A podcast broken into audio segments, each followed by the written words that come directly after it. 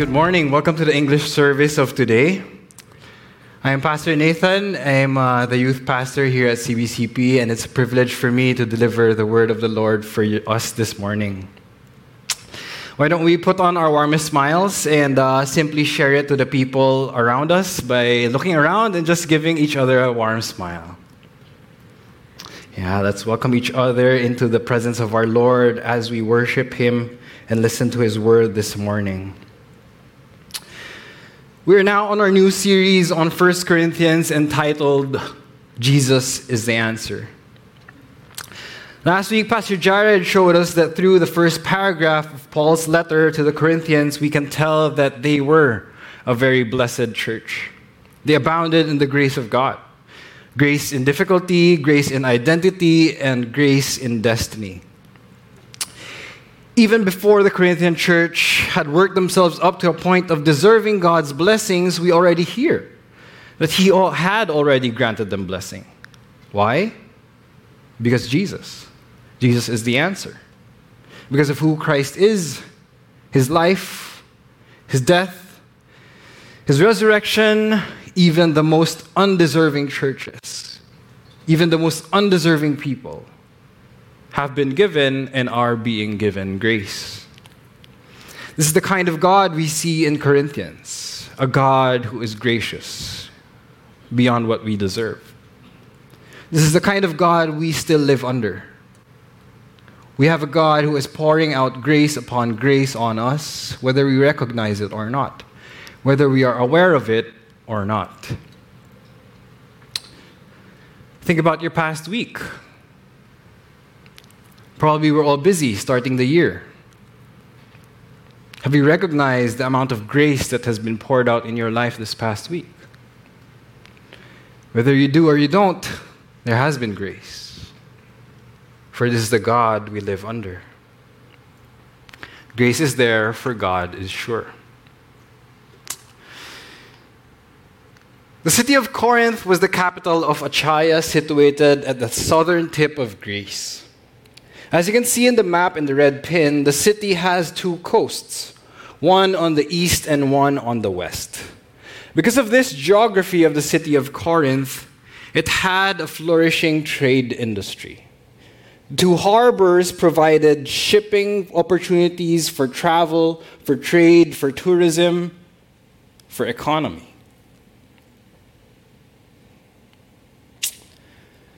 Happy New Year, everyone. Most of us just came from the Christmas and New Year celebrations. And I'm sure many of us, as I've seen in social media, have traveled over the holidays. Some went back to their home province for the first time, maybe after the pandemic. Some went abroad to their favorite travel destinations that they missed over the pandemic. And some maybe earned enough money to go to their dream destinations finally. Let me ask you did you want to come back to Manila after? Uwing-uwi, uwing-uwi na ako, Manila. Uh, most of you are laughing. There was this one day over the break, I was messaging with one of our youth, Glenn, special mention. I think you remember this convo. I said, Glenn, how's your trip? And then he didn't reply. Then a few hours later, Hi, I am Nathan. I don't want to go home na. Crying, crying emoji. Did most of you feel like that when you traveled? You just didn't want to go back home, come back home here. Don't know if that's sad or that's just realistic. Because when we travel, we imagine ourselves as if we were citizens of that city.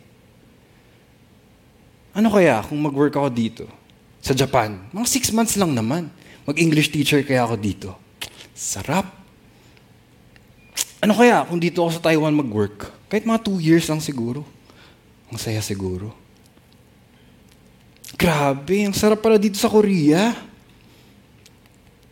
Kahit mga 10 years, habang single pa ako, wala pa akong family, wala pa akong boyfriend, mag-work ako dito, ipon lang, enjoy lang. Ilan kay drama actors kaya mamimit ko? You see, as we travel to different cities and different cultures, we experience a distinct pace of life. We experience and are immersed in a distinct lifestyle, a distinct value system, distinct priorities of that place, distinct food cultures, distinct work cultures, distinct family cultures. Sa Australia pala, after 4 p.m., wala nang tao sa labas. They all spend time at home with their families. What is it like to be an Australian? So we imagine if we actually live in those places. We imagine if we had stayed there for 10 more years. What would happen to us? What would happen to the way of life that we live? The pace, our stress. Will we still have cars or will we use the public transport? We still have houses or will we have condos? What kind of job will we get? It affects everything, the place we live in. It affects the person we become. You see, Corinth was a city of trade, tourism, travel, and a lot of money. A lot of money. You could just imagine merchants traveling along in the streets, busy. Traders, nag-aalok ng produkto nila. Tourists, bringing in their cultures, their food, their products. Evangelists like Paul, traveling from other countries, other religions, sharing their gods to you. There's artists, there's philosophers, there's teachers, there's students all in one place, the city of Corinth. And so, as we read our passage in Jesus is the answer, 1 Corinthians, we are immersed into a different way of life in the life of Corinth a life of bustling trade and rich economies, people who have abundance.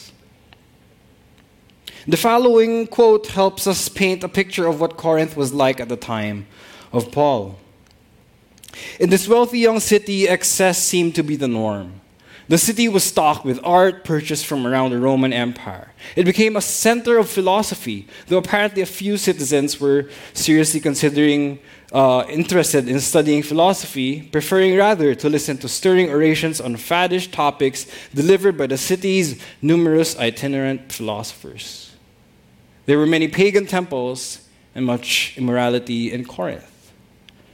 Just like we see in the pattern of this world, a prosperous city is usually an immoral city. Too much time, too much money, too much luxury in their hands, humanity becomes very indulgent. So, wealth, art, philosophy, orations, temples, and much immorality that is our pace of life as we enter 1 Corinthians. We are busy with many things and many worldly things. We'll touch more on that in our passage for today. Let's read this together. 1 Corinthians 1. I appeal to you, brothers, by the name of our Lord Jesus Christ, that all of you agree, that there be no divisions among you, that you be united in the same mind and the same judgment. For it, is a, it has been reported to me by Chloe's people that there is quarreling among you, my brothers. What I mean is that each one of you says, I follow Paul or I follow Apollos, or I follow Cephas, or I follow Christ. Is Christ divided? Was Paul crucified for you?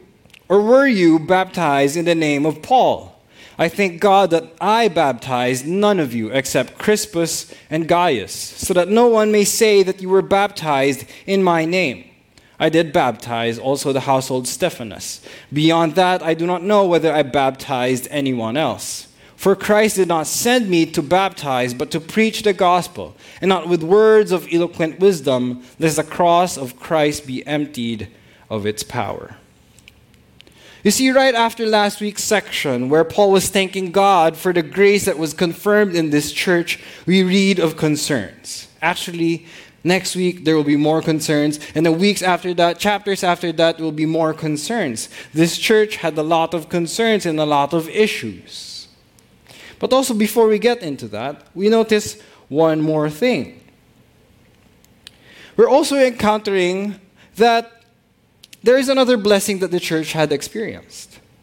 You can see in the passage that the Corinthian church was privileged to actually be pastored by three of the best pastors of their generations Paul, Apollos, and Cephas, also known as the Apostle Peter. The Corinthian church is indeed enriched in every way.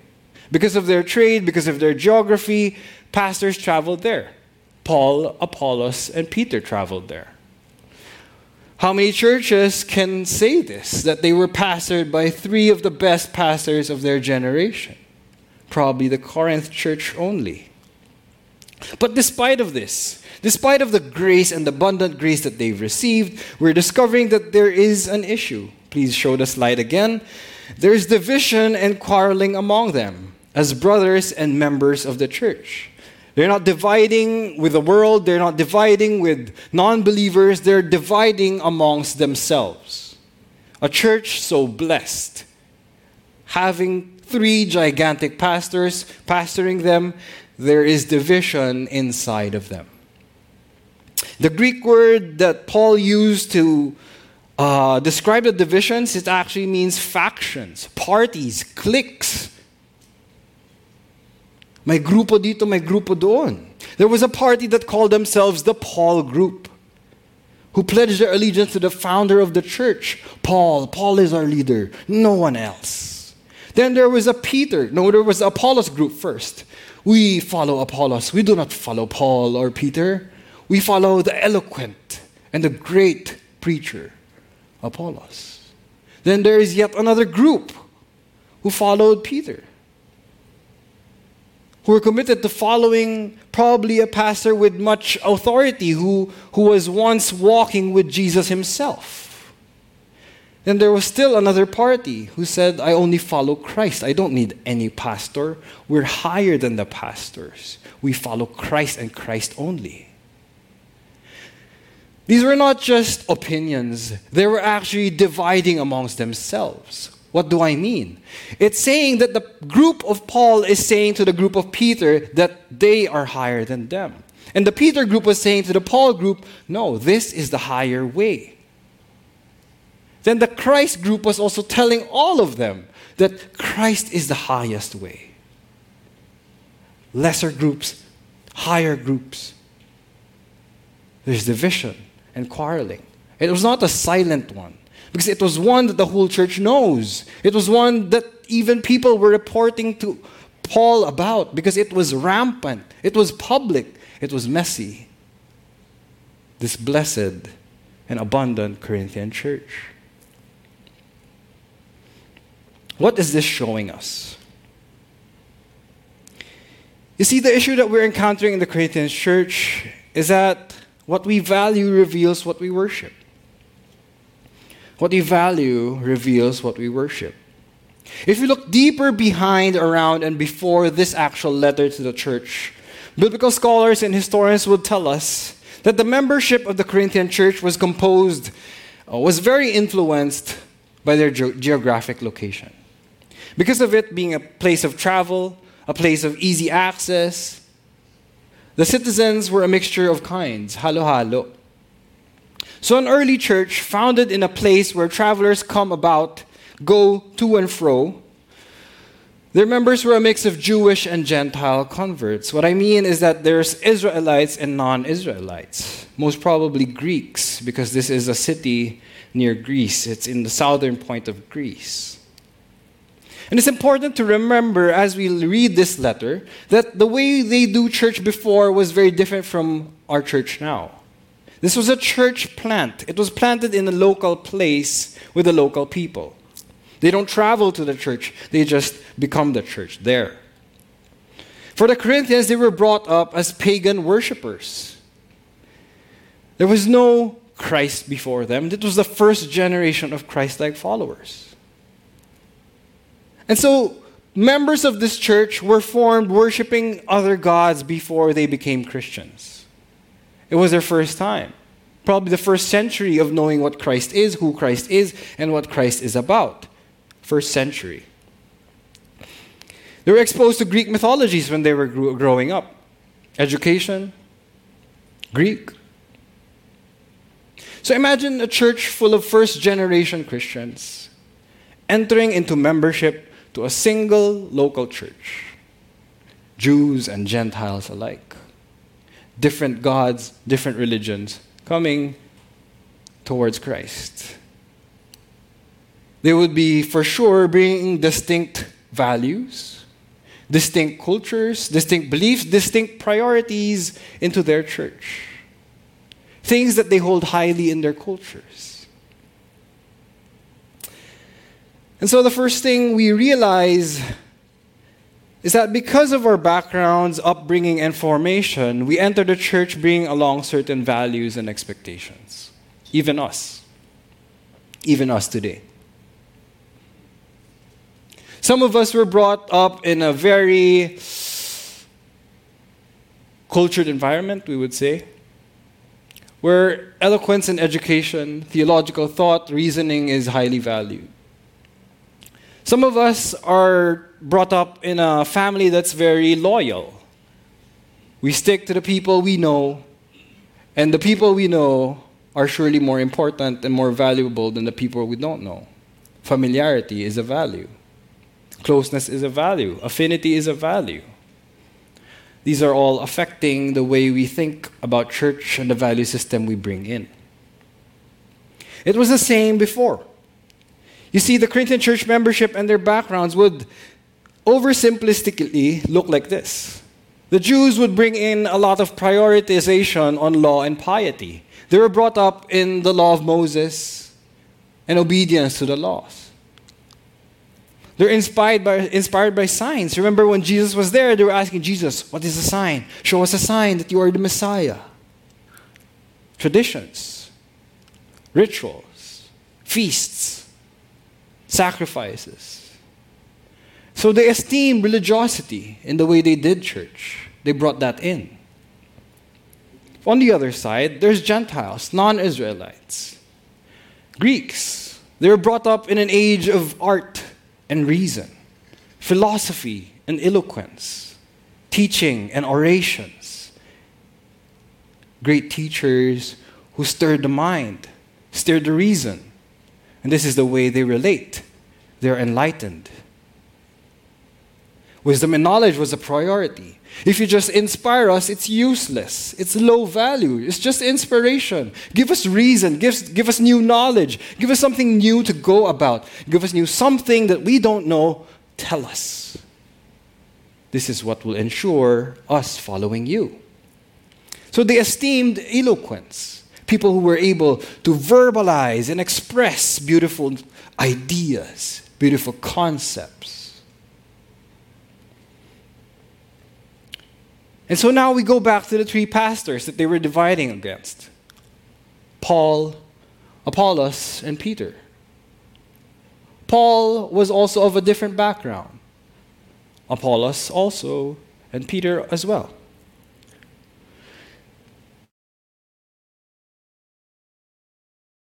In 2 Corinthians 10 and 10, it says, He is not a skillful orator, and his physical presence is not very charismatic.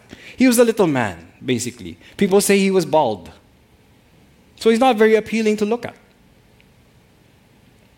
He was not a skillful speaker, but he was a writer. But he was called to preach to the Gentile audience, so he was oriented towards the Gentile hearers. Apollos was described to us in his upbringing as being brought up in Egypt, where there was much education because of the wealth. People afforded education. So he is well acquainted with Greek philosophy and rhetoric. So he was very eloquent. He was very knowledgeable and competent in scriptures. Probably a charismatic teacher. Peter then was an Israelite. All of them were Israelites, actually. But Peter had a special distinction. He walked with Jesus himself. So he probably had first hand experience and first hand story about Jesus while he pastored the church. So he was a natural born leader. We remember that in the Gospels. He was bold in his witness, he was confident in evangelism. But he was called specifically to preach to the Jewish audience. So imagine a church bringing in high values on distinct cultures. Some church members were coming in valuing eloquence, some were valuing inspiration, some were valuing Jewish traditions, and then we have three different pastors who brought up those three different highlights. What would happen? what would happen? Most certainly, members will say, I feel at home more with Paul. He seems to speak my language in the way I think, in the way I relate to God. Ah, some would say, wow, Peter, he, he's such a disciplined person. He does all the spiritual disciplines. He fasts every day. He feasts every night. He sacrifices. He does all the good things. Grabe. So religious. This is the pastor I want to follow. Not Paul. He's just writing every day. And so for us here today, we probably say that too. We have different pastors we find affinity to. We relate more. Siguro sa language, siguro sa education, the way he talks, the way he reasons, the way he speaks, the way he thinks about God. It's also more similar to us in the way we were formed. So you ask me now, Pastor, is that bad that we have certain pastors we like to listen to more or like to go to more or we we we we, we ask for counsel more. Is that bad? It's just natural, I would say. You know what's unnatural? What's unnatural was what was happening in the Corinthian church, where they were pitting Paul against Apollos, Apollos against Peter, and Peter against Paul and Apollos. It was saying that this way, this pastor is higher than that pastor that that pastor is better than that pastor and they're closer to God than this pastor. That is the way divisions begin. When you think that Christ is divided only to this kind of pastor, Christ is only on this side of spirituality, Christ is only in education and not in inspiration, in reason and not in signs and rituals. Is Christ divided? You see, the way we do church must be informed by God's word. It says in Ephesians 4, verse 7 and 15 to 16 Grace was given to each one of us according to the measure of Christ's gift. Rather, speaking the truth in love, we are to grow up in every way into Him who is the head into Christ, from whom the whole body, joined and held together by every joint with which it is equipped, when each part is working properly, makes the body grow so that it builds itself up in love. You see, Paul, Apollos, and Peter were given various gifts according to the measure of God's grace. Peter was graced to walk with Jesus himself. Did Paul or Apollos have that? No. It was a grace that was given to them by the measure of Christ's gift. It was a grace that was exposed to them because God deemed so, that they had been brought up. Peter walked with Jesus for three years. But was Peter educated like Paul or Apollos? No. Paul was a trained teacher. Apollos was educated in Greek rhetoric. Peter did not have those privileges. He was a fisherman. Ephesians is teaching us that all of our pastors, all of our church leaders are graced by God with different gifts. Their background, their upbringing, their experience, their cultures, their traumas, their hurts, their heals, their religious journeys, all were granted different gifts and different grace determined by God alone. Which makes them very distinct people.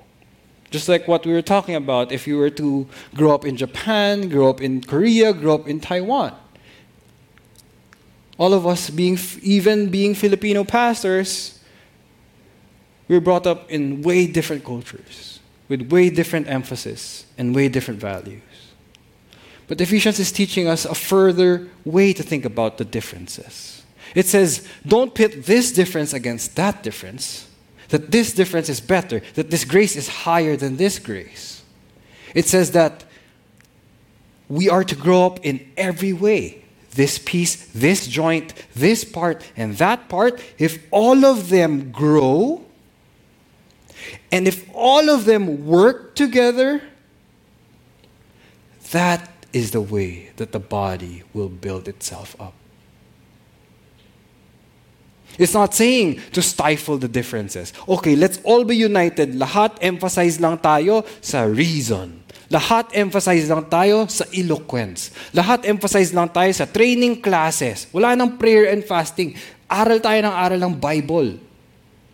Wala nang prayer. Wala nang traditions. Wala nang fellowship.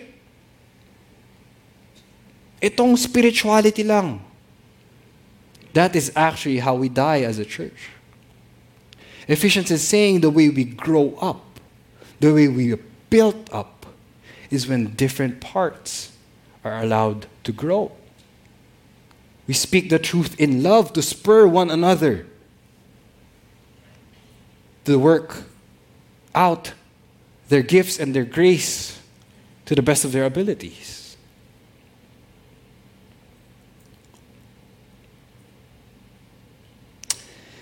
The way we destroy ourselves is instead of being enriched by our diversity, we are being torn apart by our diversity. This is the way we divide. Divisions is the opposite of being built up, right? Instead of multiplying, you're dividing. So the same resource, diversity, can cause two different outcomes. It can cause multiplication or division. But the biblical way to see it is that diversity must be the factor that helps us be built up. So, church members and church, all of us have to think of church differently. Instead of labeling our pastors and our leaders according to our preferences and our biases, that this is higher. I'm only going to attend the church if this pastor is speaking. I'm only going to attend this pastor's ministry stuff. Kasi missions talaga. I think Christ is about missions. He's not really about pray ng pray, wala namang ginagawa.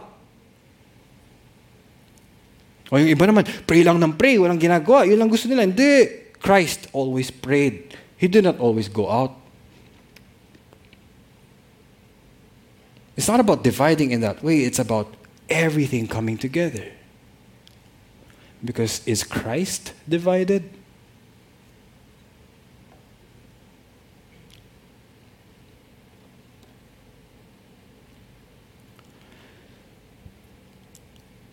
Church, in what ways have we personally brought the diversity to cause us to divide in our, um, in our minds and in our judgments about our pastors? We already have 15 pastors, the youngest being Isaac. 15. Imagine if we divided into 15 churches. That's crazy. And to be honest, CBCP was formed because of a church division. We're not going to hide that from you. We divided from a church. And so it's in our fabric. Actually, in the, in the Filipino Chinese churches, that's the way we multiply, sadly. Filipino Chinese churches divide to conquer. Sige, dito ka sa uh, Manila, dito ako sa Las Piñas. Dito ako sa Malabon, doon ako sa Makati. Sad eh. Because of the diversity of leaders. One leader wants to emphasize this for the church, the other wants to emphasize this for the church, and they say, eh, di walay na lang tayo. How does that begin? It begins in our minds and in our judgments when we start thinking that this way is higher, that we start judging that that guy is lower. That when our perceptions are changed, our biases are skewed, then we have confirmation bias. We find people who are like us to start a new church, to start a new group.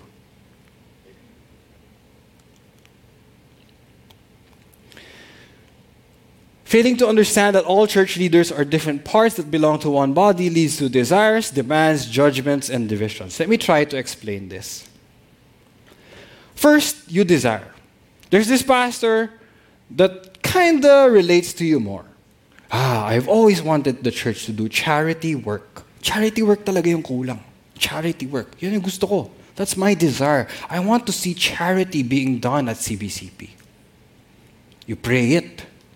You talk about it, you journal about it, then you read the Bible, everything's about charity. Yeah, daming charity, oh. And so when you go into church gatherings, you start asking church leaders, Pastor Jen, oh, Pastor Joseph, bakit di tayo nag-charity work? And they give you answers, then you're not satisfied. Iba daw priorities.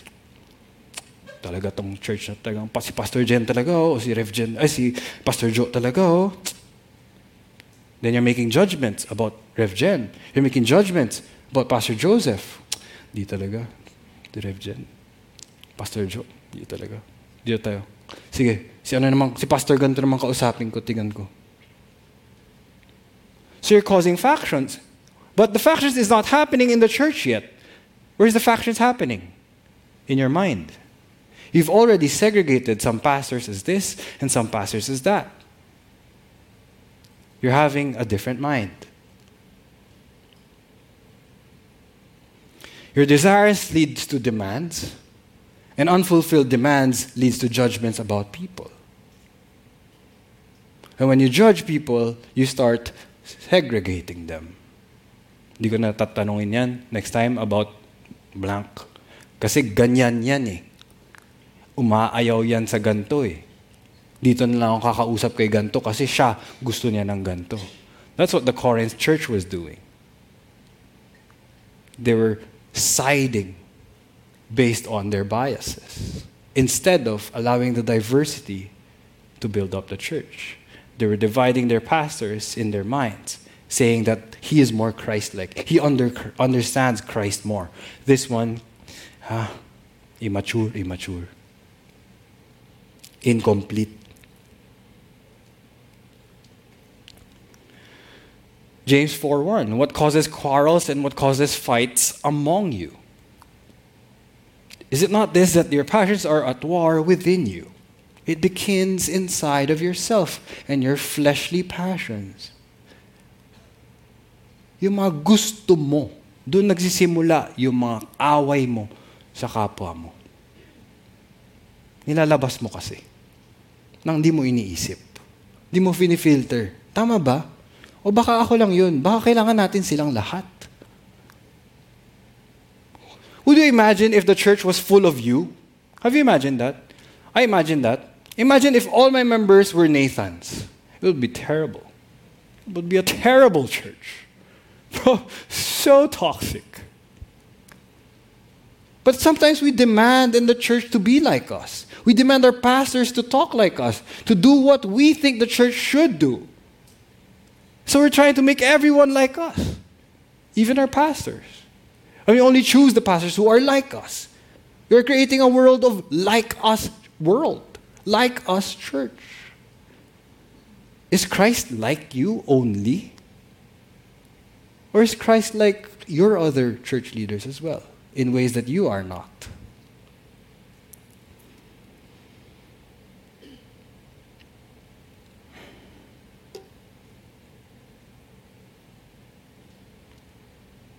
When each part is working properly, that makes the body grow. So it builds itself up in love. When we are dividing against ourselves, we are not speaking the truth with each other.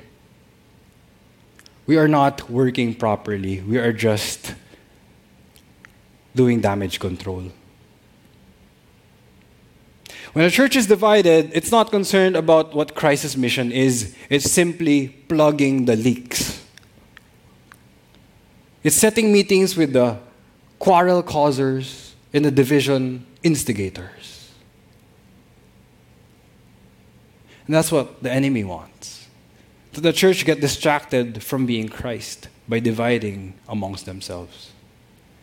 When you meet in your small group, what are you talking about? Are you talking about Christ? If you're divided, you're probably talking about your leaders and the way they failed you, the way they failed your expectations, the way they failed your demands. Or your church.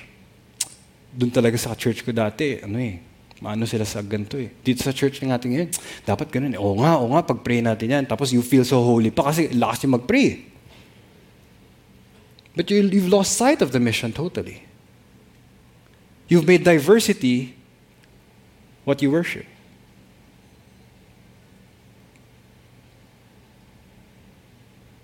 Is Christ divided? Is Paul crucified for you? Have your pastors, pastors been crucified for you? You have one Lord. What do you worship as you go into church membership?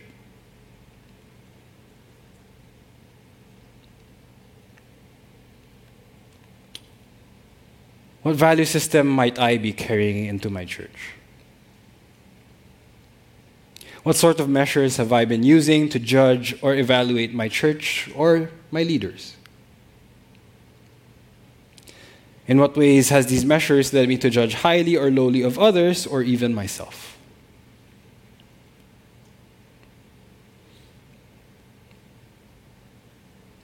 In Chinese cultures, we value eloquence and expertise. Two, two dangerous values in Christian, Christi- uh, Chinese Christianity. Those who do not speak well, we think they are bad leaders. Those who do not teach well, we think they are weak pastors. Be careful of that, my Chinese friends. In Filipino culture naman, they value friendliness. Yung parang kabarkada mo yung pastor mo. Pag hindi mo siya makausap, eh, hindi naman namamansin yun. Hindi siya friendly. Hindi niya kilala si Kristo masyado. I'm sure we've said that in one way or another. In our own minds, in our own judgments. Be careful. Be careful of what you hold highly against your brothers and sisters. Because is Christ divided among the friendly and the eloquent, the approachable, or the great speakers? Or maybe He has given grace to each so that each part can help each part work properly to build up the church. Speak the truth in love. What does Paul help us? What does Paul ask us to do? He asks us to learn to see others according to God's calling in their lives. Not our calling for them, not our expectations of them, not what we want them to be, but what God has called them to be, according to what God has given them.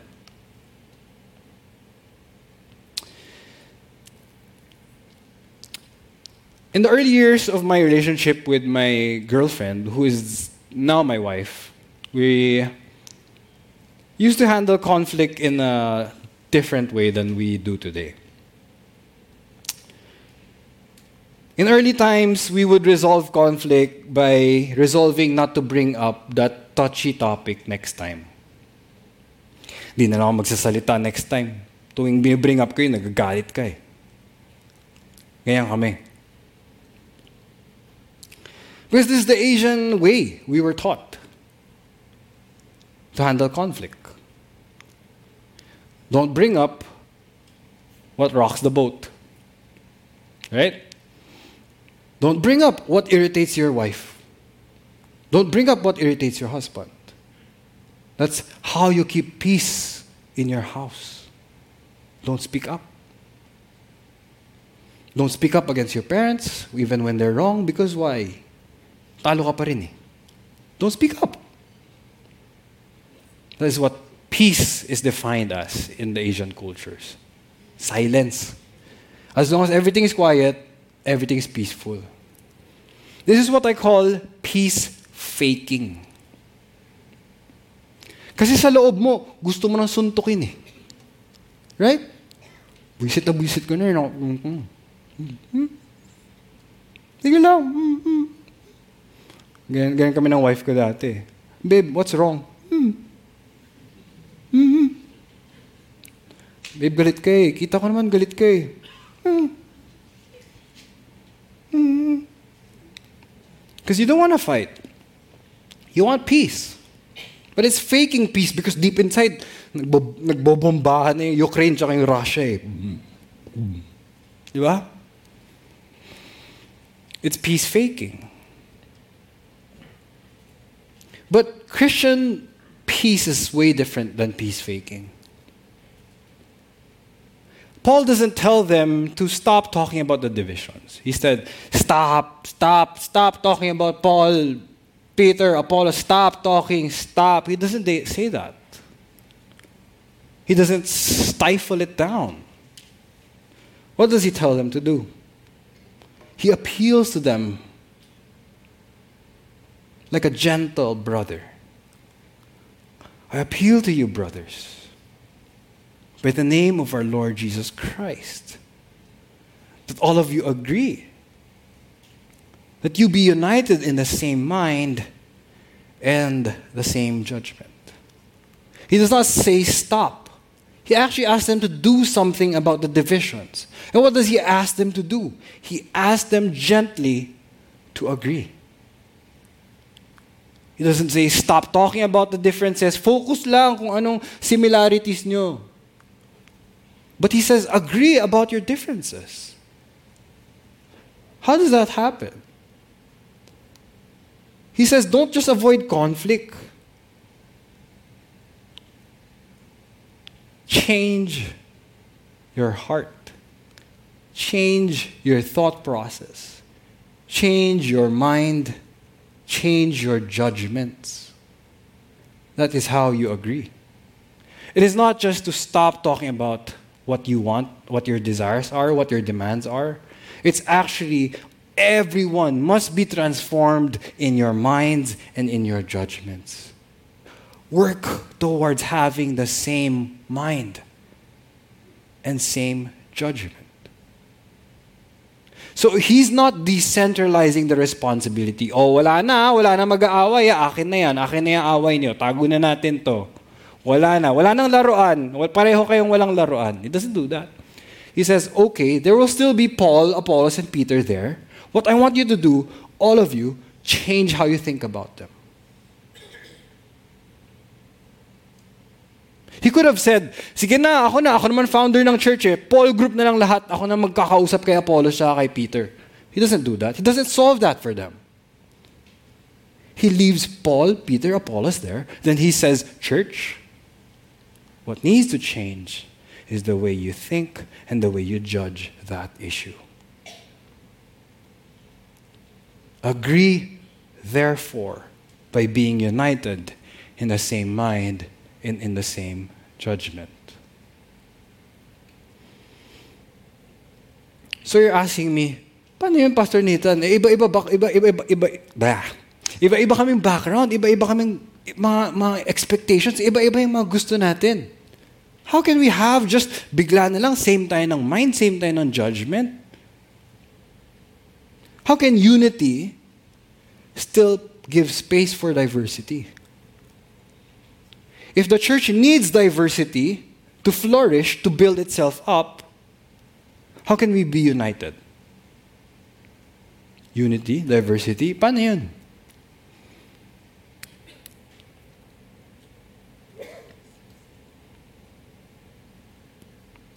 He says, by the name of our Lord Jesus Christ. He appeals to them by the name of our Lord Jesus Christ. And then he says, No one may say that you were baptized in my name, in Paul's name. And then he also says, Christ did not send me to baptize, but to preach the gospel. Not with words of eloquent wisdom, lest the cross of Christ be emptied of its power. What is he saying? Agree in the name of the Lord. Kung sino si Christ, you agree there. Agree with who Christ is. Everyone should understand who Christ is. In the name of Christ. I appeal to you in the name of Christ, not in my name, not in my emphasis, my theological focus, not in my ministry focus. Agree in the authority and in the fullness of Christ. And second of all, I'm going to tell you, he says, we are not the Christ. Was I baptized? Did I baptize you? Did I, I, was I crucified for you? No. I am not the one you must agree to, he says. So do not base your positions, he says, on human names and human positions and human authority. Base your positions on where Christ is. He is not divided. Then he lastly he says, I am called to preach. Christ sent me to preach.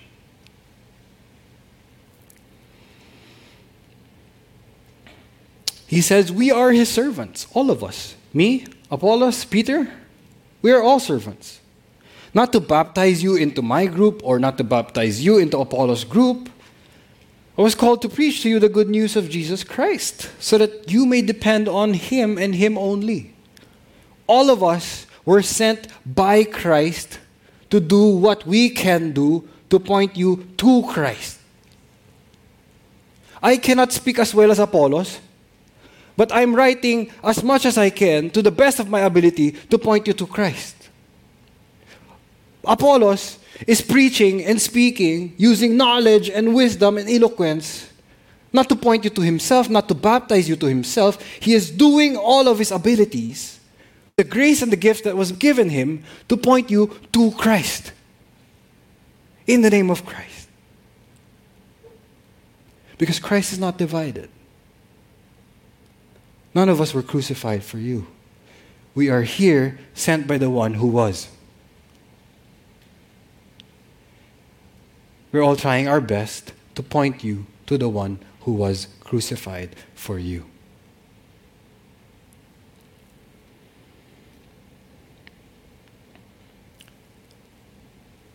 Through differing gifts, the singular calling of all church leaders is to proclaim the gospel of Jesus Christ, whether with words or deeds.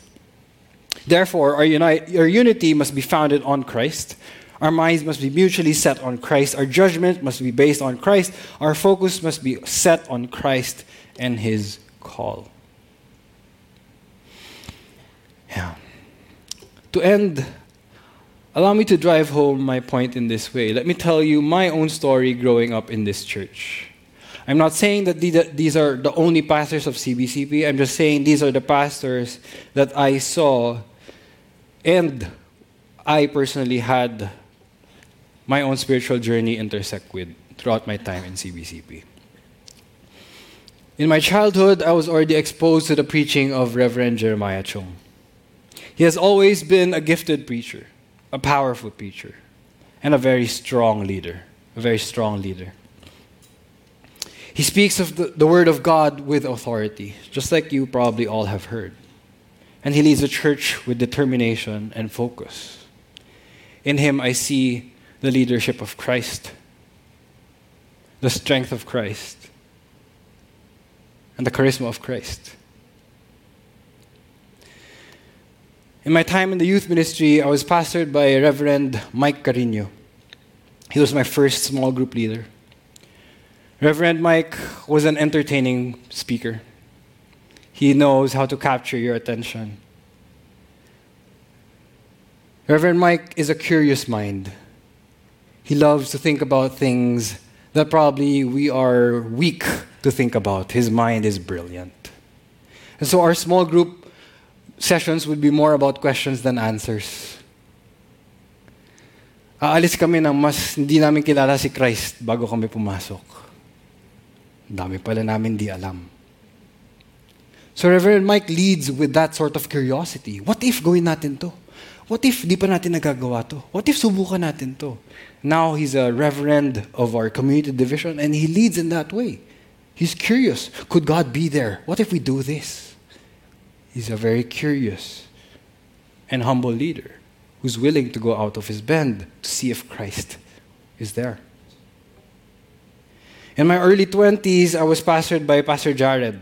Pastor Jared is like an older brother to me, but there were countless times that God used him as a man of wisdom to speak counsel to my times of questioning, lostness, my career choices. He was the first one who actually told me, Nate, I think God is calling you to pastor the church. Pastor Jared is a very approachable pastor. In him, I see the friendship of Christ, the brotherhood of Christ, the humility of Christ, and the wisdom of Christ. In the latter part of my 20s, I was pastored by Reverend Genesis. Reverend Genesis always smiles at you. Even though you don't know him, he's always smiling. Reverend Genesis is not just smiling because his smile is nice. He's a very friendly person. He's very, very hospitable to us. In your most deepest, darkest moments, one of the first pastors you would think of is Reverend Genesis. He's a safe person to go to.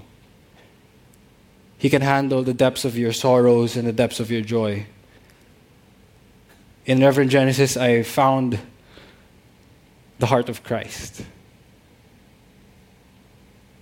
the love of Christ. In many ways, you can say, I have the privilege or the curse to compare all these pastors Peter, Apollos, Paul.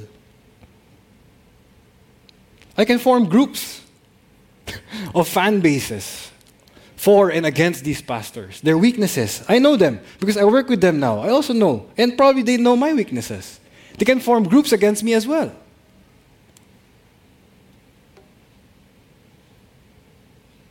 Their educational backgrounds, their religious backgrounds, their family backgrounds, their gifts, their natural abilities, their eloquence, their, their, their minds, they're all different. Now, at that junction, I have a choice.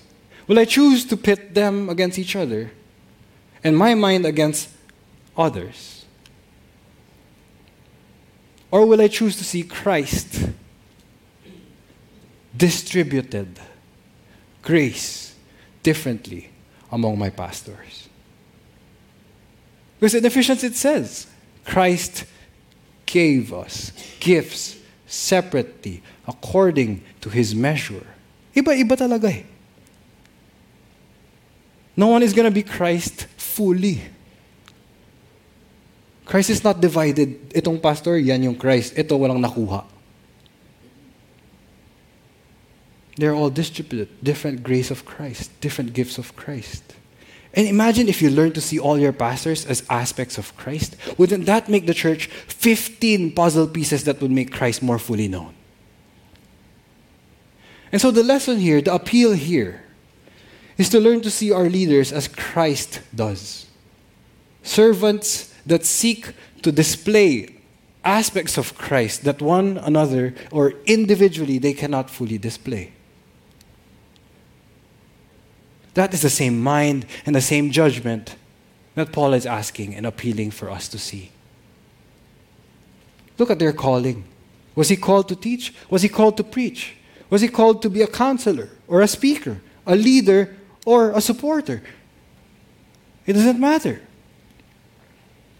We need all those parts to see how Christ follows, how Christ leads, how Christ listens, and how Christ speaks. We need all those parts. May the Lord help us. So, as we end, let me ask you in what ways is God working distinctively among my pastors? I want us to have that lens. As you judge us, you probably are already judging us. Si Pastor Nathan, ganito yan eh. But it's okay. Learn to judge our distinctiveness as parts of Christ only, not to divide us, but to look at the grace that God has given each of us. We are all just doing our best to point you to who Christ is with our capacities, our limited capacities. Learn to see their strengths and weaknesses as different parts that is necessary for the health of the whole of the body of the church. What are they contributing to the overall body? They're not the body itself, they're a part of the body. So, what part do they bring? In what ways do they uniquely show me the many facets of Jesus Christ? In this way, we are united in the same mind to see Christ as members as merely his members, Christ as body as merely his body and not him. That is the way we have the same mind and have the same judgment. I pray that you learn to see Christ in all of your leaders instead of dividing one against the next.